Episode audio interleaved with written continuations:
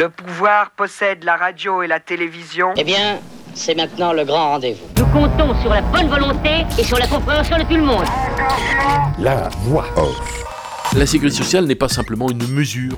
Non, non, c'est une philosophie de la vie. On ne considère pas que les gens doivent travailler jusqu'à usure complète et ensuite profiter une fois vieux et inutilisable par le système.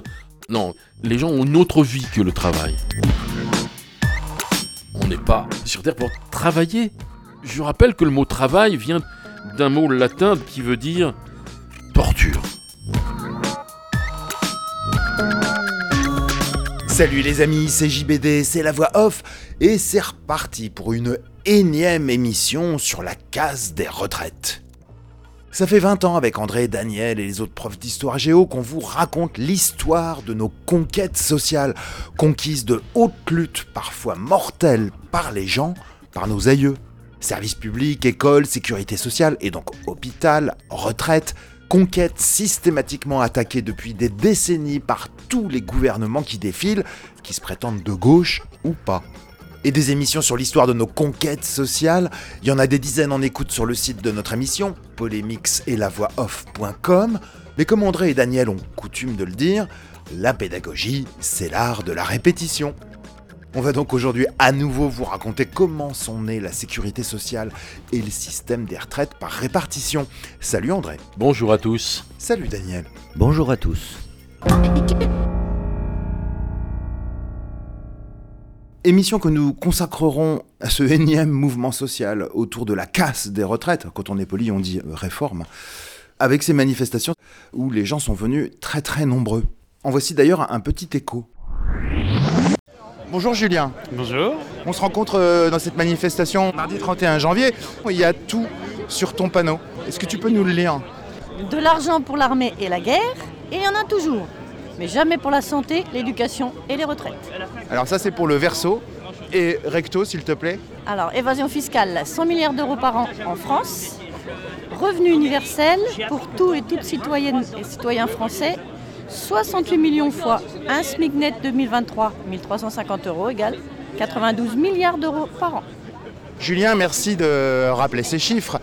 De mémoire, je sais qu'il y a environ l'équivalent de une fois à une fois et demi ce qu'on appelle la dette. Il y a une fois à une fois et demi cette somme qui quitte euh, le pays pour aller dans les paradis fiscaux. Et après, on, nous- on essaie de nous faire croire qu'on est devenu un pays du tiers-monde qui peut plus payer ni ses infirmières, ni ses profs, ni les retraites de ses vieux. On tape toujours sur euh, les chômeurs euh, qui cherchent pas leur travail alors qu'il y a des fois ils peuvent postuler euh, dix fois et puis ils sont pas, quand même pas pris. euh. Ah bon, il suffit pas de traverser la rue et de monter une start-up Ah non mais des fois en traversant la rue on peut même se faire renverser, c'est mieux. la fraude fiscale c'est justement euh, toute la fraude aux services euh, genre euh, Pôle emploi, la Sécu, etc. Alors ça, c'est les méchants pauvres qui Oui, c'est les fraudent. méchants pauvres. C'est toujours sur ceux qu'on tape, alors que c'est beaucoup plus énorme au niveau de l'évasion fiscale de tous ces riches personnes et ces riches euh, entreprises euh, qui payent euh, leurs employés au SMIC et, voire moins des fois, et qui font des profits faramineux, qui envoient tout leur argent ailleurs pour spéculer, etc., pour se faire encore plus de pognon et de ne pas en faire profiter ceux qui font travailler. Quoi. Ah bon, moi je pensais que c'était parce que messieurs Arnaud, Pinot, tout ça, c'était des gens euh, bien plus intelligents que nous et, et donc méritants. C'est pour ça qu'ils sont riches. Ah bah ça dépend après. Ils, ils sont plus méritants au niveau de l'intelligence de prendre des chemins détournés pour garder leur fortune. Et de la grossir, j'ai envie de dire. Pendant les confinements, etc., euh, avec euh, l'histoire de la Covid, euh, ils sont encore plus fait du blé, quoi. Donc en fait, en gros, euh, si je lis bien ton panneau, il n'y a pas de problème de retraite, il n'y a pas de problème de payer nos infirmières, il n'y a pas de tout ça en fait.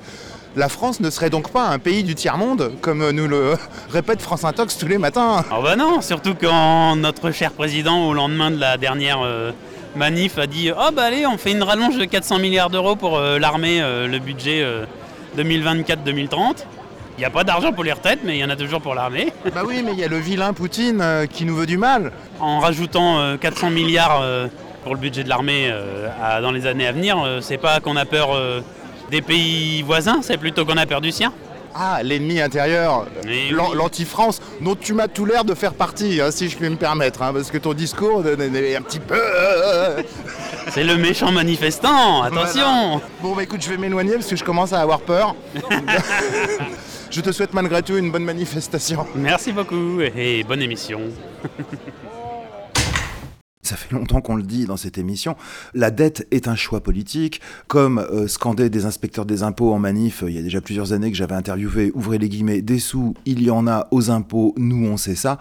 Ce sont des chiffres occultes, hein, les riches ne vont pas déclarer le pognon qu'ils fraudent et qu'ils placent aux îles Caïmans euh, ou ailleurs.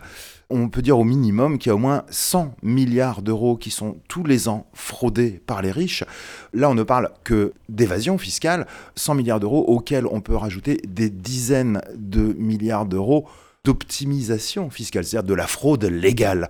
Donc il y aurait chaque année, entre une fois à une fois et demie, l'équivalent du déficit de la France qui ne rentrerait pas dans les caisses de l'État. Chaque année, les riches de France escamotent environ 100 à 150 milliards d'euros, et chaque année, la dette de la France se creuse d'environ 100 milliards d'euros.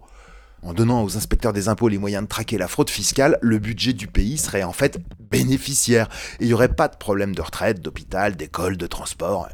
La dette est un choix politique des riches qui nous gouvernent pour nous faire flipper et nous écraser et nous exploiter. Mais les vieux nous coûtent cher, les enfants nous coûtent cher, la sécu nous coûte cher, les profs nous coûtent cher, le train nous coûte cher, tout nous coûte cher. Nous sommes devenus un pays du tiers-monde. Tout ça pour dire que du fric, il y en a, toujours pour les mêmes, et il n'y en a pas toujours pour les mêmes aussi. Venons-en à notre édition de février 2023 du Diplo. Et Daniel, toi, ton petit délice, c'est toujours l'édito de Serge Alimi, dont tu apprécies la plume. Et là, il a fait un édito, Un homme contre son peuple, un édito sur le président de la République face à l'opinion et au peuple et à la communauté des citoyens français, et la question de la réforme, entre des retraites. Et effectivement, il faut déjà faire un sort au terme de réforme présenté comme une sorte de modernisation pour euh, pérenniser un très bon système qui est la retraite euh, par répartition. En fait, bon, euh, il s'agit de le remettre en cause, ce système.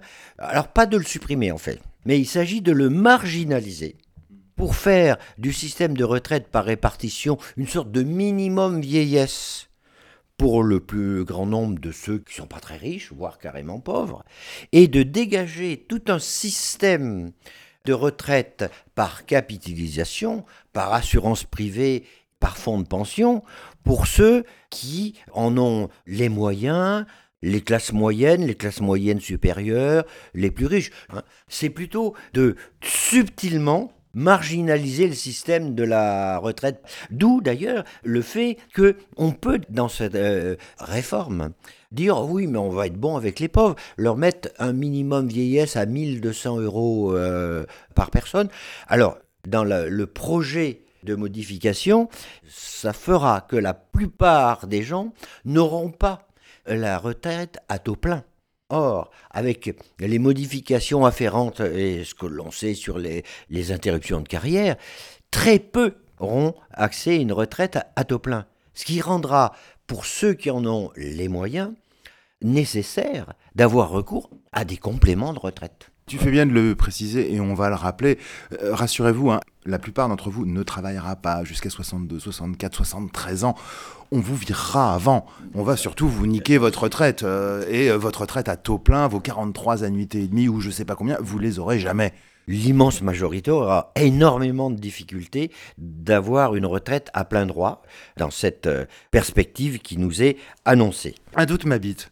Est-ce que c'est pas que nous serions mal comprenants, pour ne pas dire cons Le gouvernement a beau faire de la pédagogie, eh ben on comprend toujours pas. Peut-être qu'ils sont pas assez pédagogues. Ben, oui, on, on peut l'interpréter comme ça. On comprend pas, on comprend mal ou on comprend trop. Tu choisis. Alors que nous dit Alimi? Monsieur Macron, dit-il, se gargarise lorsqu'il cherche à convaincre le pays d'accepter une réforme, entre guillemets, des retraites dont les principales victimes seront les classes populaires qui ont très majoritairement voté contre lui. Et pour quelle raison cette réforme qu'aucune urgence un appel, enfin, on présente urgence, au- je pense qu'il veut dire urgence financière, c'est-à-dire le système qui serait dans une faillite, qui rendrait sa survie. Alors, c'est souvent présenté comme ça. La dette, le déficit, la dette. En fait, bon, il n'y a rien de ni d'urgent ni d'impératif. C'est présenté comme une urgence pour sauver le système, hein, parce que ces gens-là sont tellement pleins de sollicitude pour leur bon peuple, c'est qu'ils veulent sauver le système. Et certains mettent en doute le fait que la réalité, ce soit de sauver le système. Il y a des mauvais esprits partout. hein. Absolument. Comment mettre la parole de nos dirigeants en doute? Ils sont là, la main sur le cœur, à invoquer le Conseil national de la résistance et son programme. Monsieur Macron est là pour sauver l'œuvre du Parti communiste français. Donc, euh, Serge Alimi continue. Le choix du pouvoir n'est pas de remédier à la déliquescence des hôpitaux, des écoles, mais d'abaisser le poids des dépenses de retraite dans l'économie nationale au moment où, par ailleurs, les dépenses militaires vont s'envoler et que on fait d'autres choix. C'est donc euh, réellement un projet de civilisation, de société est en cause. C'est un alignement sur le néolibéralisme anglo-saxon et la conformité à l'idéologie euro-atlantique dont est porteuse l'Union européenne. Et enfin, dans la dernière partie de son édito, il insiste euh, sur le fait que la Première ministre s'inquiète néanmoins que son texte puisse donner du grain à moudre au Rassemblement national, c'est-à-dire qu'en attaquant la protection sociale, euh, le modèle social français, eh ben oui, bien sûr, mais justement, peut-être que donner du grain à moudre au Front National, c'est une garantie de survie. Ah ça, c'est mon commentaire pour ces gens-là. L'usage qu'on a maintenant depuis 2002 de l'épouvantail pratique du vilain fascisme, machin. C'est pour ça que on se retrouve à voter pour le fascisme économique au deuxième tour, parce qu'il faut faire barrage à nuit et brouillard. C'est ça, euh, l'élection du président actuel, la première mais la seconde en particulier, s'explique par euh, ce tour de passe-passe politico-électoral. Voilà quand même. Alors pour voir comment on en est arrivé là, alors je vais essayer de faire vite. Eh ben, il faut revenir sur plus de trois quarts de siècle de l'histoire de France, en liaison bien sûr avec l'évolution de l'Europe et du monde occidental. Et même peut-être au-delà du monde occidental, nous allons voir. Alors, d'où vient ce que nous voulons défendre aujourd'hui? Par exemple, le système de retraite par répartition. Il vient d'une période de 10 ans, 1936-1946, où il y a un nouveau rapport de force politique, social, en France, qui provoque une sorte de compromis historique entre les forces patronales du capital des milieux d'affaires et les forces populaires salariales organisées sur le plan politique et syndical. Quel est le, le contexte de cette époque? Un, la crise, la grande crise de 29, la grande dépression, etc. La montée en puissance au même moment du modèle soviétique qui semble, lui, à ce moment-là, être triomphant par rapport à une économie capitaliste occidentale en difficulté par la crise venue des États-Unis. Face à ceci, l'union des forces populaires, politiques et syndicales, face à la crise et face aussi à la montée du péril nazi, du péril fasciste. La victoire électorale du Front populaire et le mouvement ouvrier qui embraye sur la victoire purement électorale du Front populaire, c'est-à-dire socialistes, radicaux, communistes. Il faut savoir que ce qu'on appelle les réformes du Front populaire n'étaient pas dans le programme électoral du gouvernement. Il est obtenu par le mouvement social, par les grèves, les occupations d'usines. C'est la base qui a poussé même les centrales syndicales à, à rattraper la... C'était les ouvriers eux-mêmes. Le mouvement ouvrier. Le gouvernement, euh, Léon Blum est assez inquiet, il se dit, oulala, là, jusqu'où on va, etc. Et le patronat encore plus. Les patronats, et en particulier, je pense, le patronat français, préfèrent lâcher quand ça chauffe, quitte à se débrouiller pour récupérer les choses progressivement dans les années qui viennent, en particulier les hausses de salaire. Il y a une manière très simple de récupérer quand on lâche sur les salaires, on fait 10 ans d'inflation. Voilà. Les congés payés, par contre, c'est difficile. Et ce sont des conquêtes sociales faites par toutes ces conjonctions, mais par le mouvement ouvrier, qui fait la grève, qui occupe les usines, ce qu'on appelle de nos jours les blocages. Ça s'appelle des occupations d'usines. Et il y a deux symboles, c'est les congés payés, 15 jours de congés payés. C'est extraordinaire. Et la SNCF. Sa nationalisation. La création d'une société publique de transport. Société nationale des chemins de fer français. C'est un compromis entre des revendications sociales et un système économique. C'est un compromis de type keynésien. D'une part, il y a des garanties sociales, les congés payés par exemple, et d'autre part, un début de nationalisation d'un secteur clé, la SNCF. Ensuite, il y a une tentative de revanche par rapport à ça. Ça ne va pas traîner, c'est le régime de Vichy qui va annuler toutes les dispositions prises à l'époque du Front populaire entre 1940 et 1944. Alors on sait comment la pitoyable aventure du régime de Vichy se termine dans la défaite, la honte, la trahison. Voilà. Et l'œuvre du Front populaire est reprise remise sur le chantier en France entre 43 44 le fameux Conseil national de la résistance qui est le résultat d'un sacré combat, non seulement d'un combat euh, syndical ouvrier d'un mouvement, mais c'est le combat de la résistance, c'est des arrêtés, des gens torturés, des gens déportés, des dizaines de milliers de morts, hein, c'est pas rien. Hein. Ça baigne dans le sang la douleur et le deuil, hein, mais aussi dans la lutte et dans l'espérance. L'historienne Annie Lacroix-Ris l'a démontré, archives de police française ou allemande à, l'appui. La résistance française, c'est essentiellement la résistance communiste. Le reste de ce qu'on appelle la gauche va euh, être obligé en fait de se retrouver euh, attelé à la charrue du CNR pour pas avoir la honte à la libération. Mais l'essentiel de cette résistance est le programme du CNR.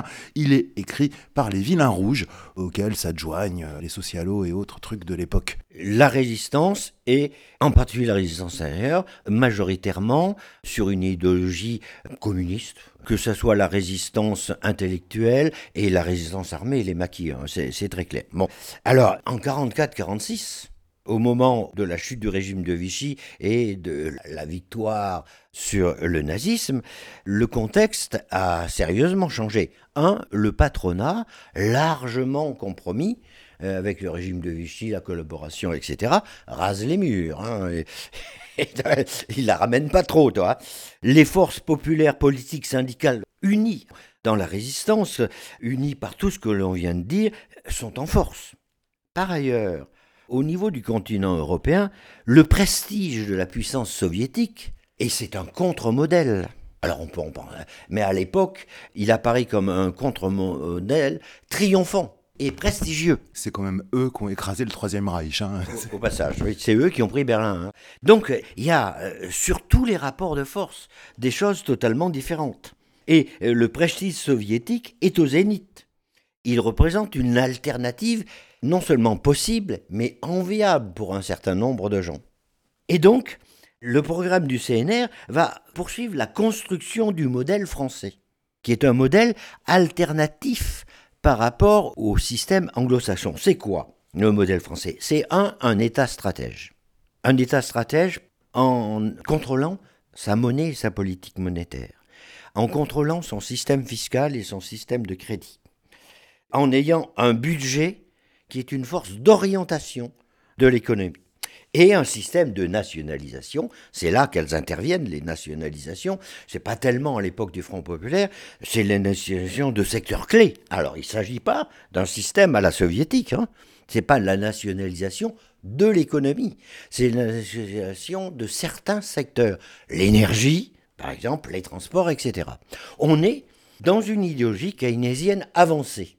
Et cet État stratège est complété par un État-providence en gros ce qu'on appelle la sécurité sociale, avec deux gros piliers, l'assurance maladie, c'est dont nous parlons, le système d'assurance retraite, de retraite par répartition, c'est-à-dire le fait que les actifs cotisent pour assurer la euh, retraite de ceux qui euh, sont à la retraite. À l'époque, c'est à 65 ans. C'est une sorte de grand compromis entre des forces multiples, des forces nationales, des forces européennes, des forces mondiales système de sécurité sociale que l'on doit à des communistes. Hein. On citera ici euh, ce nom qui n'est jamais enseigné à l'école, celui du ministre communiste Ambroise Croizat. À l'époque, même les socialos sont contre. Hein. C'est les communistes français tout seuls. L'artisan, hein, il n'a a pas inventé, mais c'est lui qui fait. c'est un, militant sécurité, un militant communiste et un résistant. Alors c'est vraiment le, le personnage emblématique de ce qu'on vient de dire, il coche toutes les cases. Donc ce grand compromis historique entre des forces adverses donne un avantage lié à des drames épouvantables, un avantage aux forces de gauche, aux forces sociales, aux forces communistes en France, pas seulement, mais principalement communistes. Ce compromis, les classes dirigeantes, le patronat, lâchent du terrain face à la CGT, au Parti communiste et à ceux qui sont proches ou alliés de lui. Voilà. Et euh, ce modèle français est un modèle keynésien avancé. Ce compromis, ce modèle, dure en gros 40 ans. Il y a des hauts et des bas, mais en gros, il dure 40 ans. Avec un petit complément en 81-82, le programme commun de la gauche, euh, l'élection de Mitterrand, on ajoute quand même un paquet de nationalisations dans les banques, dans l'industrie, dans un... Et on passe de la retraite de 65 ans à 60 ans. Tout cela va être remis en cause. C'est-à-dire qu'après le grand compromis, c'est la grande démolition, voire aujourd'hui la tentative de liquidation, en gros de 86 à nos jours. Quelles sont les prémices et les premières atteintes à cet équilibre issu, en gros, de la résistance et du Conseil national de la résistance? Les années 70, je vais faire très vite, hein, la grande réaction néolibérale, Reagan, hein, aux États-Unis, Thatcher en Grande-Bretagne, avec la défaite historique quand même de la classe ouvrière anglaise, hein, dans des conditions terribles, mais aussi le recul et la liquidation de l'organisation de la classe ouvrière en Italie, la liquidation du parti italien, la dégradation des rapports de force, c'est toujours, hein, la politique c'est du rapport de force. En France, euh, recul du parti communiste, ralliement euh, du parti socialiste au libéralisme, on passe de la social-démocratie au social-libéralisme. Et ça se traduit par le tournant de 83, c'est-à-dire l'abandon de la mise en œuvre euh, du programme commun réformé de 70, voilà, etc. Et le résultat, évidemment, 86, c'est la victoire de la droite, Chirac, Premier ministre. Et là, c'est le premier grand programme de privatisation qui est lancé. On est en 86. En même temps, dans la fin des années 80, 91, c'est la disparition du système soviétique, ce que j'appelle le surmoi soviétique. Alors le surmoi à la fois pour le patronat et les forces du capitalisme, l'existence de l'Union soviétique est une sorte de digue pour lui. Il y a des choses qu'on ne peut pas faire. Et une forme d'espérance pour d'autres, ou de modèle, au moins d'espérance. L'effondrement du mur de Berlin et la disparition du monde soviétique, c'est l'échec entre guillemets, du modèle. Alors, l'échec du communisme, c'est une autre affaire, mais l'échec du modèle soviétique, indiscutablement. Il n'y a plus d'alternative, il n'y a plus d'espérance pour certains, il y a même de la désespérance. En gros, le capitalisme libéral a gagné, du moins le croit-il. En tous les cas, il le proclame. Et, évidemment, quand il n'y a plus de bornes, il n'y a plus de limites, et la disparition du système soviétique, ça libère le barrage de la réaction néolibérale. Alors, intéressant quand on regarde la France. Quelle est la première atteinte manifeste au système de retraite dont nous parlons? C'est dans la deuxième cohabitation de Mitterrand, Balladur est Premier ministre. À l'été 93, c'est-à-dire un an et demi après la fin de l'Union soviétique, il prend en loose si j'ose dire, un décret qui modifie la durée d'annuité dans le secteur privé on passe de 37,5 à 40. Voilà, hop, ça passe. Un petit peu inaperçu. Il n'y a pas de réaction, tu penses, euh, au mois d'août. dur. Tiens, un employé de la banque Rothschild. Le président Macron, il est un gestionnaire associé de la banque Rothschild. C'est une sorte d'auto-entrepreneur financier en collaboration avec la banque Rothschild. Il y a comme ça des continuités remarquables. Voilà. Et donc 93, ça y est, hein, on s'attaque au truc. Hein. et ça va être une lutte incessante des classes dirigeantes françaises et des divers gouvernements, de la droite, mais aussi du Parti socialiste, pour réformer, comme ils disent, le système de retraite. Oui, mais vous comprenez, la France est irréformable, disent les uns, c'est pas possible, on est en retard, on n'est pas moderne, on n'est pas comme les Allemands, on n'est pas comme les Anglais, on n'est pas comme les Américains. Mais enfin, qu'est-ce qu'on est? Une sorte de village de Gaulois réfractaires. Et depuis 30 ans, c'est une lutte incessante qui grignote, qui grignote. Hein. 95, la réforme Juppé, bon, qui est bloquée par le mouvement social, hein, qui aboutit à l'élection de 97 et au gouvernement de Jospin. On se dit que ça, ça va sauver la situation. Alors, le gouvernement Jospin fait les 35 heures.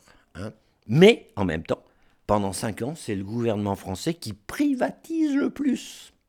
Alors, il ne s'attaque pas directement à la retraite, mais il sape il sape les. Hein. Par exemple, il modifie le statut d'EDF, de la Poste, etc. pour livrer progressivement à la privatisation. Il ouvre le champ de la concurrence conformément à l'idéologie de l'Union européenne. Et c'est aussi l'idéologie des gouvernements français qui sont au pouvoir. Hein.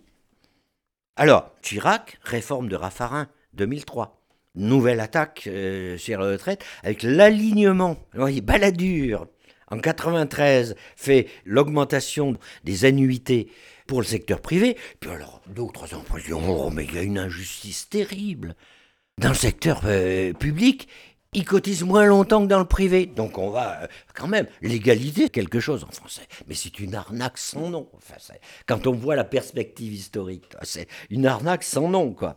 Bon, donc la réforme Raffarin, alors, ça marche pas toujours, Chirac. Il a quelques échecs dont on peut lui être reconnaissant. Par exemple, l'échec sur le référendum sur l'Union européenne en 2005, ou l'échec du CPE. Ce qui est bien chez Chirac, c'est ce qu'il rate. Voilà. Alors Sarko et, Hollande reprennent le chantier. Bon, je prendrai simplement la loi Touraine. Marisol Touraine, députée socialiste, oui bien sûr, de l'époque du quinquennat de Hollande. il est intéressant de voir que dans la réforme présenté aujourd'hui. Ils reprennent les dispositions de la loi Touraine, c'est-à-dire l'allongement progressif des annuités. Simplement, ils en accélèrent le calendrier. Elle n'avait pas osé aller aussi vite que Macron. Et Macron, c'est le projet de 2019 qui capote face aux euh, les jaunes, la pandémie, etc. Bon, qui était d'ailleurs un, projet de un peu différent de celui qui est repris aujourd'hui. On va pas rentrer. Il abandonne la retraite par points, etc. Simplement, il revient aux, fondamentaux de la droite française, euh, du patronat, hein, à savoir, on allonge les annuités, il rajoute le recul de l'âge légal à la retraite. Les deux associés fait que effectivement l'immense majorité des gens en lien en particulier aux carrières hachées, interrompues, au chômage, l'immense majorité des gens ne pourront pas avoir accès à une retraite à taux plein. Donc, un effondrement de retraite dans l'avenir, avec la possibilité, pour ceux qui en ont les moyens, d'avoir des retraites complémentaires par assurance privée, par capitalisation, etc. Mais une des raisons fondamentales, c'est la grande revanche. Hein.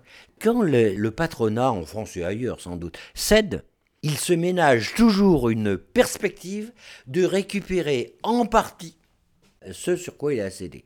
Par exemple, en 68, du jour au lendemain, augmentation de 35% du SMIC. Mais c'est suivi par 15 ans d'inflation. Intéressant aussi, en 68, le pouvoir traditionnel de Gaulle ne veut pas céder face au moment social. Quand les forces sociales sont en mouvement, il faut négocier, il faut faire un compromis, quitte à le récupérer après. C'est le Premier ministre, Pompidou. Pompidou, qui entre dans euh, l'entourage de De Gaulle en 1944, il n'a jamais fait une heure de résistance, et qui vient de quel organisme? La banque Rothschild. Ça en fait trois. Pompidou, Balladur, Macron. Et donc, c'est un enjeu de civilisation, de société. Est-ce que le domaine des retraites échappe à la loi du marché ou pas C'est ça la question. Les assurances privées pour les vieux jours sont un marché mais absolument formidable aux États-Unis. Les fonds de pension en Allemagne, en Angleterre. C'est un marché extrêmement productif en profit. Pour l'idéologie néolibérale anglo-saxonne, pour l'idéologie de l'Union européenne, l'idéologie de la plupart des gouvernements européens, y compris du gouvernement français d'aujourd'hui, Il est absolument immoral, avec euh, une tripotée de guillemets, que un tel secteur de profitabilité échappe au secteur privé. Merci Daniel. Dans quelques instants, suite de cette spéciale retraite avec André. À cause de Macron. Juste le temps de se rappeler cette chanson qui a fleuri dans les manifestations du printemps 2020 contre la retraite à point dans la gueule. Tu déconnes, on se laisse pas faire. Tu nous prends toutes pour des connes. Ton sale plan en retraite nous jette dans la précarité. Ta retraite à point n'aime pas les petits jobs en pointillés. Moi, tu vois, je veux être autonome à cause de Macron. C'est la chute des pensions pour Fatou et Marion. À cause de Macron. Grande perdante, nous serons, faut le dire, sur quel ton À cause de Macron. On crie révolution à cause de Macron. Suite de notre émission spéciale Réforme des retraites avec les copains profs d'histoire géo. À cause de Macron. Et bah c'est bien d'avoir des profs d'histoire hein, euh, sous la main. André. Sans histoire, on n'est rien. On s'en aperçoit bien. hein. Je pense qu'il a fallu que la classe ouvrière en France, les travailleurs en France, les salariés, oublient d'où venait leur système de protection sociale pour que leurs ennemis de classe, le patronat, etc., l'attaquent à chaque fois. Et plus ça allait, plus on s'éloignait de la naissance de cet extraordinaire système de protection sociale, et plus les attaques se faisaient virulentes parce que plus les gens avaient un peu oublié d'où ils venaient en quelque sorte. Et nous, les historiens, ben, on est là pour leur remettre un petit peu les idées en place et leur expliquer. L'exposé qu'a fait Daniel est remarquable parce qu'il replace cette extraordinaire naissance dans un contexte international déterminant. Alors bien sûr, nous avons une histoire spécifique, et d'ailleurs, notre sécurité sociale est la plus avancée de tous les systèmes qui se sont mis en place après la guerre. Car Daniel a eu raison de dire qu'il y avait un grand mouvement keynésien de compromis qui a abouti à des systèmes de protection sociale, pas seulement en France, hein, dans presque tous les pays d'Europe, y compris l'Angleterre. La très libérale Angleterre a eu un système de sécurité sociale. D'ailleurs, tous ces systèmes, remarquez-le, ont disparu hein, aujourd'hui. Il n'y a que la France, ce pays de... qui s'accroche à un système de protection sociale. Les cons, hein Bon. Et le nôtre était le plus avancé, était celui qui, en fait, donnait le plus d'avantages aux travailleurs dans le rapport de force avec les employeurs, avec les capitalistes, hein, c'était clair. Alors je vais revenir, moi, là-dessus.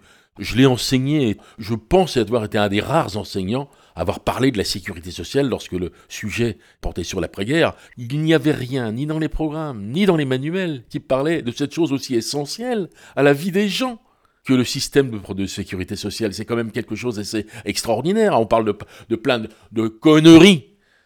Mais de ça, non. C'est quand même assez fantastique. Au mieux, dans les médias, on laisse fuiter un peu que c'est grâce à De Gaulle, ce qui est complètement faux, hein, parce que la résistance, main dans la main, tout ça, d'un seul coup, on est tous devenus des frères. Non, en fait, c'est pas De Gaulle. Même la SFIO est contre. Je suis désolé, hein, c'est euh, à ces odieux euh, bolcheviques à front carré, euh, ces ouvriers un peu vulgaires, hein, promoteurs du goulag, les vilains rouges, etc. Enfin, en attendant, c'est grâce au Parti communiste français qu'on a ce système de protection sociale. À l'époque, même la SFIO, donc les socialos de l'époque, sont contre. Et on rementionnera les noms d'Ambroise Croizat et de Marcel Paul. C'est à eux qu'on doit ça. Oui, je vais revenir sur cette histoire-là. Alors, je me suis servi, pour faire simple, hein, d'un petit bouquin de François Billou, communiste, qui était ministre de la Santé à l'époque de la Sécurité sociale. Et Ambroise Croizat était ministre du Travail. Et Marcel Paul était ministre de la Production. C'était trois communistes qui étaient dans des secteurs déterminants de cette installation. Alors François Billou a écrit en 1972 un petit livre qui s'appelle Quand nous étions ministres. Alors évidemment, euh, il donne au Parti communiste le beau rôle. Mais en fait, ce qu'il dit est facile à vérifier. Ce n'est pas de la propagande, c'est tout simplement, euh, dit de façon très simple, ce qui s'est passé à cette époque-là. J'ai relu ce, petit bouquin, je vais en faire des citations assez larges. Hein. Page 125. Le ministre communiste du Travail, Ambroise Croizat, soutint les revendications présentées par la CGT sur l'augmentation des salaires et traitements, retraites et pensions et favorisa leur satisfaction. Le 25 février 46, il fit adopter la loi portant une augmentation de 25% du salaire des heures supplémentaires hebdomadaires jusqu'à 48 heures. Hein. Bon, un petit peu plus loin, la loi que fit voter Ambroise Croizan le 19 août 46 octroyait des congés de 24 jours ouvrables, soit 30 jours, aux jeunes de moins de 18 ans et de 18 jours ouvrables, soit 22 jours aux jeunes de 18 à 21 ans. Bon, je viens maintenant à la sécurité sociale. Bon, voilà ce que dit euh, Biou. Il dit conformément au programme du CNR, fut mise à l'ordre du jour la réalisation de la sécurité sociale. De Gaulle se l'est attribué alors qu'il n'était plus à la direction du gouvernement lorsque l'essentiel fut réalisé. Bon, euh, clac, les choses sont claires. Hein euh, on a attribué à De Gaulle, alors De Gaulle n'y était pas forcément défavorable. On ne peut pas faire de De Gaulle un, soutien absolu du patronat et du grand capital. Hein. C'était un homme qui avait d'autres préoccupations. Mais n'empêche que c'est pas lui. Ceux qui étaient à la manœuvre, c'était les communistes. Alors, les communistes avaient à peu près 27% des voix aux élections. Il s'approchait le quart des électeurs votaient communistes. Et à l'époque, les gens votaient. Hein, contrairement à aujourd'hui, euh, les pauvres euh, votaient. Hein, euh, bon. Et avec les voix de la SFIO, effectivement, la gauche était assez largement majoritaire. Hein. Alors, pas assez pour qu'il y ait un Premier ministre, un président du Conseil, comme on disait à l'époque, communiste, euh, ça a été un socialiste, le premier, hein, c'était Auriol, Vincent Auriol, qui a été le premier président du Conseil, il était socialiste, euh, ils avaient moins de voix, les, socialistes, mais on ne pouvait pas mettre un communiste, euh, même après la, libération, à la présidence du Conseil. Donc ils ont eu des ministères, beaucoup de ministères, les, les, plus difficiles. Soulignons qu'on a mis les, communistes à la production industrielle, alors que la France est ruinée quand même, il faut, bien comprendre, il n'y a pas de charbon, il n'y a pas de wagon, il faut tout refaire, tout refaire à Et là, on met Marcel Paul, ancien déporté de Buchenwald, hein, euh, militant communiste. Il semblerait que ce soit le premier ou un des premiers, dès l'été 1940, fabriquer des tracts appelant à la résistance contre les nazis et le régime de Vichy. Pour dire que les militants communistes ne sont pas rentrés dans les résistances après l'invasion de l'Union soviétique. Oui, oui, je te remercie de cette précision, Marcel Paul. Lorsque j'étais enfant, euh, moi, je, si tu veux, c'était un nom qui m'était familier parce qu'il était le président des anciens de Buchenwald, un des dirigeants de la FNDIRP, Fédération nationale des déportés, internés, résistants, patriotes, dont faisait partie mon père, ancien déporté. Donc c'était un nom qui m'était familier, hein, il était euh, bien. Donc il était à la production industrielle, il fallait faire travailler les gens. En même temps, donc dans cette France ruinée, complètement ruinée, détruite et tout, que les communistes ont fait ce système de protection sociale. Voilà. Il y eut au départ l'ordonnance du 4 octobre 45, donc là De Gaulle est président. Celle-ci fut étudiée et préparée d'une part par une commission réunissant les représentants des syndicats ouvriers, des mutuelles, des associations familiales et du patronat, d'autre part par la commission de l'Assemblée consultative impulsée par Ambroise Croizat, ministre du Travail communiste en liaison avec M. Larocque, chargé par le ministère du Travail de mettre au point cette ordonnance. Donc les services du ministère de la Santé publique, que je dirais, y prirent une part active. Mais au début de 1946, il restait à donner une vie réelle à la sécurité sociale. C'est à quoi s'attacha Ambroise Croizat, ministre du Travail depuis novembre 1945. Il établit alors le plan français de sécurité sociale destiné à se substituer au fatras et à l'incohérence des différents systèmes régnant alors et qui étaient loin de couvrir l'ensemble des besoins. Là, je vais faire une petite parenthèse. Il y a déjà un système qui a été inventé de sécurité sociale du même type par répartition en 1888, je crois, dans l'Empire allemand dirigé par Otto von Bismarck c'est lui qui a favorisé ce système de double cotisation par le patronat et par les ouvriers dans les grandes entreprises allemandes. Alors il s'agissait de faire chier les sociodémocrates, de limiter l'extension des socialistes. Et, c'est de là que vient d'ailleurs l'expression État-providence. Hein. Hein, bismarckienne. Et il demande une étude sur euh, l'espérance vie des salariés pour mettre l'âge de la retraite au niveau de l'espérance vie, c'est-à-dire statistiquement, euh, la plupart n'y est pas droit. Mais ils ont quand même la perspective et ça coupe l'herbe sous le pied de la social-démocratie allemande. Mais à l'époque, social-démocratie, ça ne veut pas dire la même chose. Hein. C'est un parti socialiste, euh, à l'époque Bismarck, plutôt euh, vigoureux, on va dire. Oui, à cette époque-là, ce qu'on appelait les socialistes, hein, il n'y avait pas de parti communiste, hein. les socialistes étaient des défenseur de la classe ouvrière. C'est un parti travailliste en quelque sorte. Hein. Et d'ailleurs, assez vite, il constitue un parti puissant avec des cadres et un syndicalisme également participatif puissant. ils inventent aussi le réformisme. Hein. Ils inventent aussi les compromis avec le patronat, les compromis avec le... Mais ils sont puissants et très actifs. Et bien sûr constituent un- une gêne évidemment pour le grand patronat allemand. Mais le grand patronat allemand discute avec ses syndicats parce qu'il ne peut pas faire autrement. hein. On va fermer la parenthèse et revenir à la sécurité sociale française. C'est essentiellement une œuvre des militants et des euh, ministres communistes et de la CGT. Parce que euh, y a une grande réticence de la part des deux autres forces politiques de cette époque-là. Quelles sont les deux autres forces politiques? D'abord, il y a à gauche le Parti socialiste et ses fillots réformistes, qui a joué un rôle assez ambigu pendant la guerre. faut dire ce qui est que, en même temps que Pétain euh, liquidait les, les- syndicats, la CGT, il mettait au point un système ouvrier de collaboration de classe, un système corporatiste, un peu imité du système de Salazar au Portugal et de Mussolini en Italie, c'est-à-dire des syndicats euh, très gentils avec le patronat, euh, des corporations par métier par corps de métier, la métallurgie, euh, le textile, la chimie, etc. Et il n'y a plus de lutte des classes, ça c'est une invention des salopards de bolcheviques, etc. Donc on décide de supprimer la lutte des classes, de supprimer donc la, distinction, et on discute entre patronats. Et dans cette espèce d'organisation qui liquide euh, la lutte des classes, enfin, en tout cas, bon, qui décide de la liquider, un certain nombre de dirigeants socialistes de la CGT, comme Belin par exemple, participent à ce truc-là. Donc si, si vous voulez, il y a par anticommunisme, il faut dire ce qui est, même le syndicalisme des, des- des enseignants, par exemple, du syndicat des instituteurs, il y a eu quand même plus que des soupçons de collaboration avec le système pétainiste, et d'ailleurs après la guerre, euh, les socialistes vont faire le ménage hein, dans ces, dans ces trucs-là. Donc euh, euh, il reste quand même une grande réticence des dirigeants socialistes à l'égard de, systèmes qu'ils considèrent comme des systèmes euh, bolcheviques, hein, des systèmes communistes, euh, on dirait aujourd'hui totalitaires.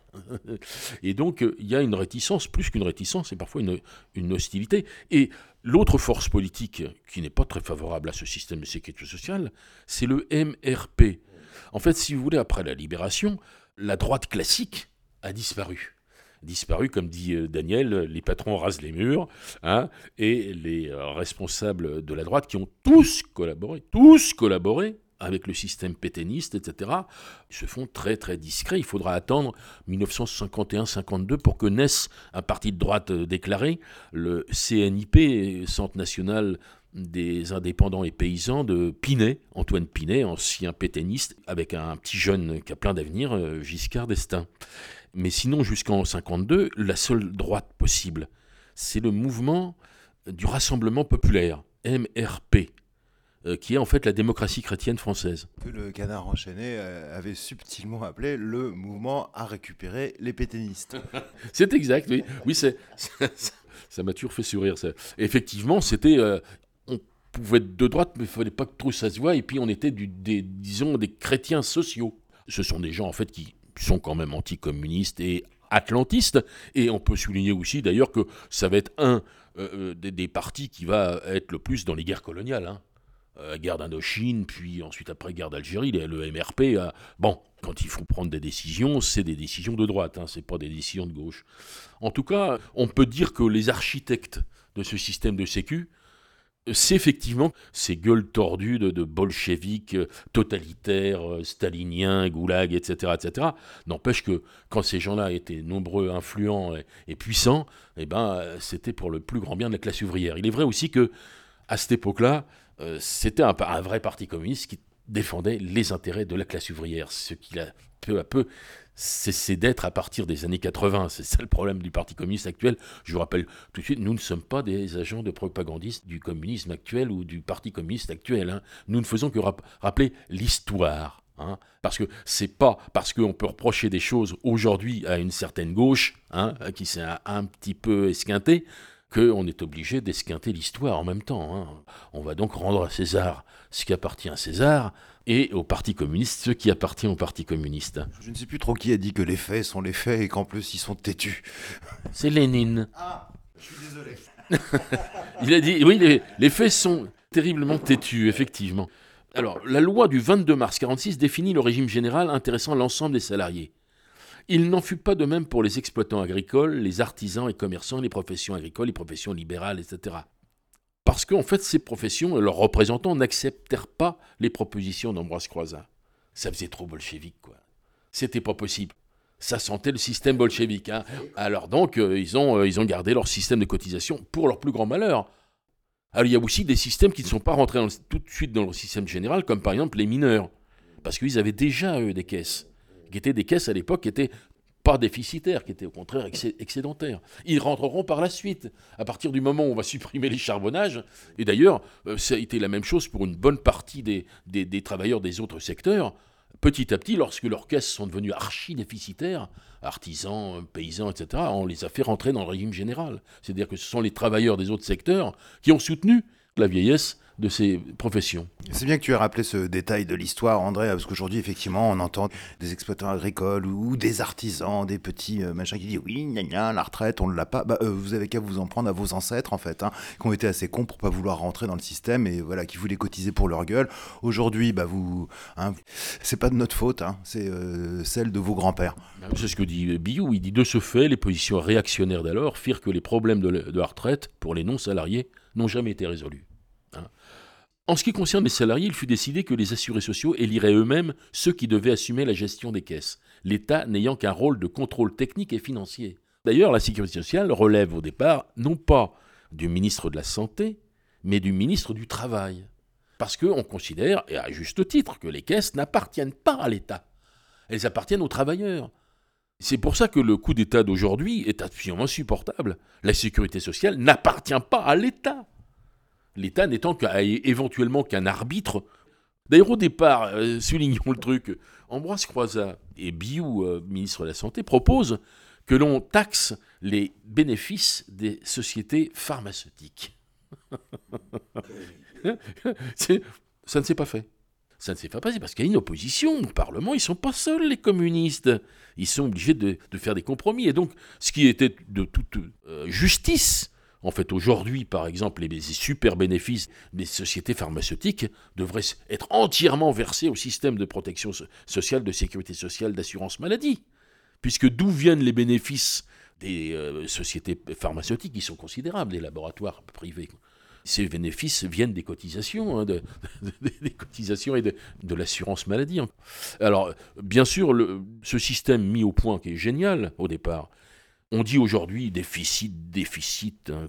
mais songez qu'à l'époque, on va verser des assurances à des gens qui n'ont pas cotisé au départ. Il faut bien commencer. Et au départ, les communistes proposent, et vont obtenir d'ailleurs, hein. et à l'époque, le ratio, le rapport entre ayant droit et cotisant. Aujourd'hui, on dit, vous vous rendez compte avec le vieillissement de la population Foutesque tout ça, parce qu'à l'époque, 45, il y a un baby-boom dont on n'a pas idée aujourd'hui. Il y a une, explosion des naissances considérable, c'est-à-dire que les familles nombreuses sont très très nombreuses. En plus de ça, il y a un problème de logement considérable qui va persister jusque dans les années 60-70. Hein.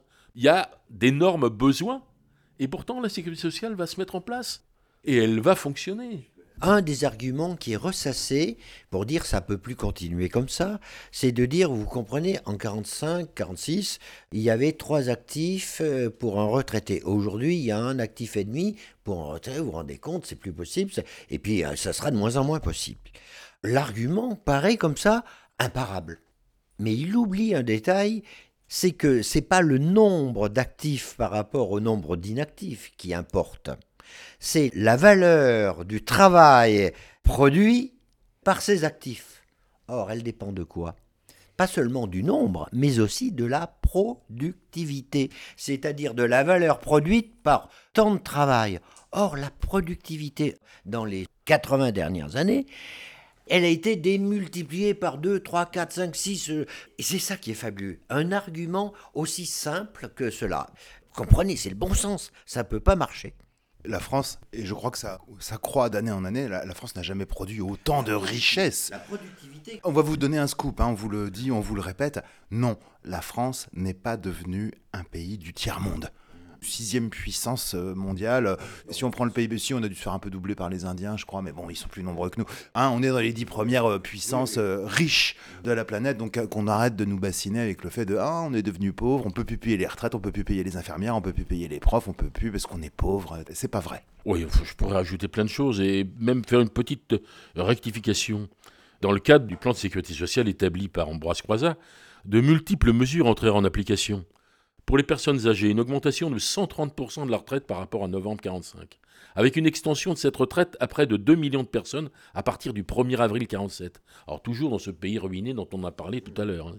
L'attribution d'une indemnité d'attente de 2100 francs par trimestre aux personnes âgées ne percevant pas encore la retraite. Ça pèse sur les caisses, hein, dans un pays ruiné, hein, je rappelle. La majoration de 86% des allocations familiales et le relèvement des, allocations de salaire unique étendues à tous les enfants, légitimes ou ill- illégitimes. Le relèvement et l'extension des primes à la naissance valables pour tous les enfants légitimes ou illégitimes et une augmentation de 100% des primes d'allaitement, l'institution des allocations prénatales qui n'existaient pas précédemment, etc., la fixation de congés de grossesse, etc. Et parlons des colonies vacances, et des trucs comme ça, enfin c'est tout à fait considérable. Le programme social de d'après-guerre, c'est, il faut le dire aux jeunes d'aujourd'hui, qui, bon, pour beaucoup, n'ont pas connu ces, ces problèmes-là. J'ajouterai une chose à ce qu'a dit Daniel, qui est essentielle sur la productivité, effectivement, la richesse produite, de d'où vient le- l'enrichissement gigantesque et insensé des milliardaires aujourd'hui en France. Ben, de- justement, de- précisément, du prélèvement sur cette augmentation de productivité gigantesque qui n'a profité qu'aux riches et qui ne pourrait pas profiter aux vieux. Ah non, ah, ah, ah, bah non, ah, ah, la mère Borne, elle est à claquer. C'est très mal, je, retire. C'est très mal, c'est très mal. Je j'ajouterai une autre chose, c'est que euh, sur la longévité de la vie, l'espérance de vie, aujourd'hui on dit, oh bah oui, mais l'espérance de vie a drôlement augmenté, donc il faut augmenter le temps de travail. C'est absolument scandaleux, c'est même odieux comme argument, parce que pourquoi l'espérance de vie a-t-elle augmenté? Parce que on n'a pas tué les gens au travail. Et maintenant qu'on a dégradé le système de- depuis 20-30 ans, le système de sécurité sociale, on constate quoi? On constate que les gens sont de plus en plus esquintés par le travail et que la longévité diminue. Exactement, André. L'espérance vie commence à diminuer. Il faut le dire ça. Je terminerai ma harangue par euh, ces propos sur la philosophie de cette... euh, La sécurité sociale n'est pas simplement une mesure, mesure de justice, mesure de... de- Non, non, c'est une philosophie de, de la vie. On ne considère pas que les gens doivent travailler jusqu'à usure complète et ensuite profiter une fois vieux et inutilisable par le système. hein. Non, les gens ont une autre vie que le travail. Ont une autre vie que le travail. Alors, je ne vais pas euh, citer la fargue, le droit à la paresse, mais quand même, on n'est pas sur Terre pour travailler. Je rappelle que le mot travail vient d'un mot latin, de bas latin, qui veut dire torture. Il y a en gros deux grandes racines latines au travail, le labeur et le mot travail, qui veut dire euh, la torture. En réalité, pour la plupart des travailleurs, même quand ils font un travail intéressant. Moi, j'étais enseignant. Je peux pas dire qu'on m'est torturé au travail, mais je me voyais pas travailler au-delà de 60 ans. Parce que tu as en face de toi des adolescents exigeants, difficiles, de plus en plus difficiles, et parlons pas même des institutrices de maternelle, c'est pareil. Travailler en maternelle, faut voir ce que c'est que d'avoir 20, 20, 25, 30 gamins en face de toi, ça hurle c'est usant. À 50 ans, une, une institutrice ou un instituteur de maternelle est usé par le travail. Donc, on se calme. On ne fait pas travailler les gens 45 ans. C'est absolument scandaleux. Les gens qui nous proposent ça sont des salopards sociaux de première grandeur. Alors, on ne fusille plus, c'est dommage. C'est très dommage, comme disait le général Alcazar dans un album de Tintin. Oh, c'est bien dommage, on a perdu les bonnes habitudes, on ne fusille plus les salopards. Euh, bon, on va leur laisser la, vie. Moi, je, suis simplement pour les mettre au, régime général de la sécurité sociale hein, et de les faire travailler jusqu'à 70 ans. hein. Bon, euh, on les fouette pas, hein, mais simplement ça. Quand on aura pris le pouvoir, on n'enverra pas Macron au goulag, on l'enverra vivre la vie d'à peu près tout le monde avec un SMIC Bon, pour qu'il se rende utile, enfin, on pourrait l'envoyer balayer les rues, par exemple. On n'a pas besoin de le passer par les armes. Oui, Euh, un peu de pédagogique. Tiens, vis donc la vie euh, que vivent les gens. Bon, mais écoute, André, euh, en face, pourquoi ils se gêneraient? Comme disait l'autre, ils ne sont grands que parce que nous sommes à genoux. On se laisse faire, donc ils nous écrasent la gueule. Macron, Macron, le capitalisme capitalise, la droite est à droite, euh, bah, ils sont dans leur rôle, hein, euh, soyons dans le nôtre. On pourrait ajouter à ça, je viens d'évoquer un temps où il y avait un parti communiste fort, il y avait une gauche, avec des principes, avec un dévouement, avec euh, une honnêteté. Il faut voir comment ces gens, comme Croizat et compagnie, ont, terminé leur vie modestement dans un petit pavillon. Enfin, faut voir la, vie, la vie de ces gens et même de, tous ces anciens ministres et dirigeants euh, communistes de ces années-là. C'est- ces gens vécu même de façon extrêmement modeste. hein. Et donc, euh, euh, aujourd'hui, qui s'en- s'engage dans la politique pour ensuite finir aussi, aussi modestement sa vie euh, Ça aussi, c'est un problème. hein. Comment essayer de, de faire un- un- une, révolution, de faire une réforme radicale, on va appelons ça comme on veut, si vous avez peur des mots, etc., avec une gauche aussi insuffisante, quoi, et aussi peu vertueuse. Alors bon, il y a sans doute des gens dévoués vertueux euh, à gauche, y compris dans les élus, etc. Il faut l'espérer. Mais euh, il faut aussi tenir un pouvoir et il faut se- s'opposer à une violence sociale que nous impose le patronat, le, grand capitalisme, etc. Et il faut aussi, là, dans ces cas-là, euh, avoir du poil aux pattes. hein. C'est sûr que c'est... eh oui, il faut. C'est ça aussi le problème. Le problème, c'est que ces grandes réformes sociales, qui est-ce qui en a payé le prix? Ce sont effectivement les gens qui ont fait la résistance. Qui a payé le prix de cette réforme sociale? C'est des gens euh, fusillés, torturés, déportés, euh, etc., ou, ayant vécu une clandestinité très dure, etc. Ce sont des gens qui ont vécu un combat considérable. Et ces gens ont une exigence sociale et aussi une exigence de vertu parce qu'il succède à quand même une troisième république qui est morte aussi un petit peu dans le déshonneur, dans la corruption. D'ailleurs, c'est comme ça que Pétain et ses, copains ont pris le pouvoir aussi, hein, en euh, stigmatisant une troisième république qui n'avait pas un beau visage. La république s'est déshonorée hein, dans la fin des années 30. hein. De 36 à 40, ça n'a pas été très beau.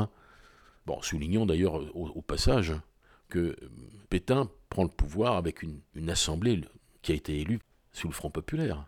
Alors bien sûr, moins les députés communistes qui ont été mis hors la loi euh, après le pacte germano-soviétique, euh, ils ont été persona non grata, on les a mis en prison ou on les a poursuivis. Il n'en reste pas moins que c'est quand même une assemblée de la République qui a porté Pétain au pouvoir, lui a donné les moyens de faire ce qu'il a fait. Donc vous voulez la Troisième République, personne n'en voulait plus après la guerre. On a fait une autre constitution, parce que personne ne voulait plus de la Troisième République. Elle était vomi par l'opinion et rendue responsable, pas complètement à tort, rendue responsable et de la défaite et de la triste période de 40-44. Bon, donc euh, bah, il faut refaire une révolution, c'est ça le problème. Alors je- j'espère que ça ne se fera pas dans la douleur, comme ça s'est fait euh, entre 40 et 44. Je souhaite pas, hein, il faut pas souhaiter le... C'est comme quand tu es marin, tu dois pas souhaiter le mauvais temps. hein. Bah là, c'est c'est pareil, il faudrait pas souhaiter qu'il y ait une crise aussi grave et une guerre, des morts, du malheur, etc., pour que, enfin, les choses changent. Le fait est que je suis un peu comme toi, euh, je vois des gens qui ont baissé le- les bras et qui ne font plus rien. Ballottés au, gré des réformes, des contre-réformes, des, des régressions sociales que nous imposent les riches. Il faudrait donc une, une vraie révolution. Alors maintenant, je suis un peu vieux, moi, pour monter sur les barricades, mais, mais je veux bien apporter mon aide quand même. Hein. Je ferai comme Gavroche, je, je chercherai les cartouches pour recharger les fusils. Et comme je voyais dans un panneau dans la dernière manifestation contre la casse des retraites, qui sème la misère récolte la colère.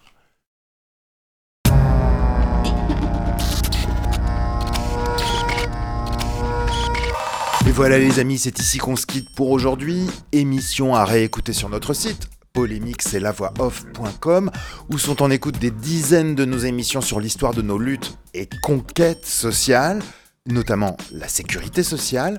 Via le moteur de recherche de Polémique c'est la voix off, vous pouvez taper 1936, retraite, résistance, Bernard Friot et plein d'autres mots-clés subversifs.